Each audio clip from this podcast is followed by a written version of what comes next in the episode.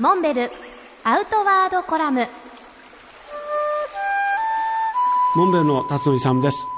今年2017年は日本全国各地の自然環境を活用した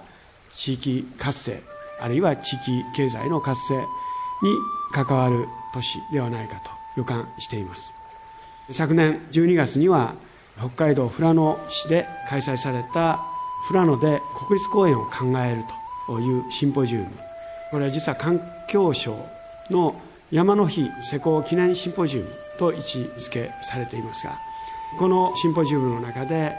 私は基調講演をさせていただくことになりました。常日頃考えていたことを皆さんにお聞きいただいた後フィールドで活動されている皆さん方とパネルディスカッションでお話をさせていただくこともできました。今回の主なテーマは大雪山の隠れた魅力。原始ヶ原と呼ばれる湿地帯ですがこれまであまり一般には知られてこなかった自然豊かなエリアですがここを利用してさらに多くの登山客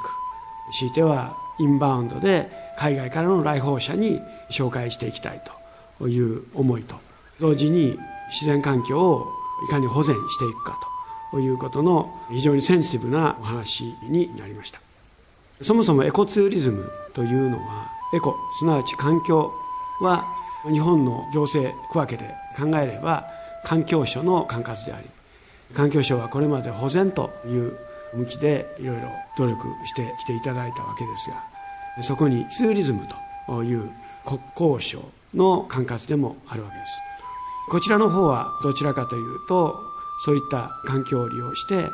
観光ビジネスと経済活動に寄与するというある意味この2つの矛盾したコンセプトを両立させていくというところにこの問題の複雑さがあるわけです。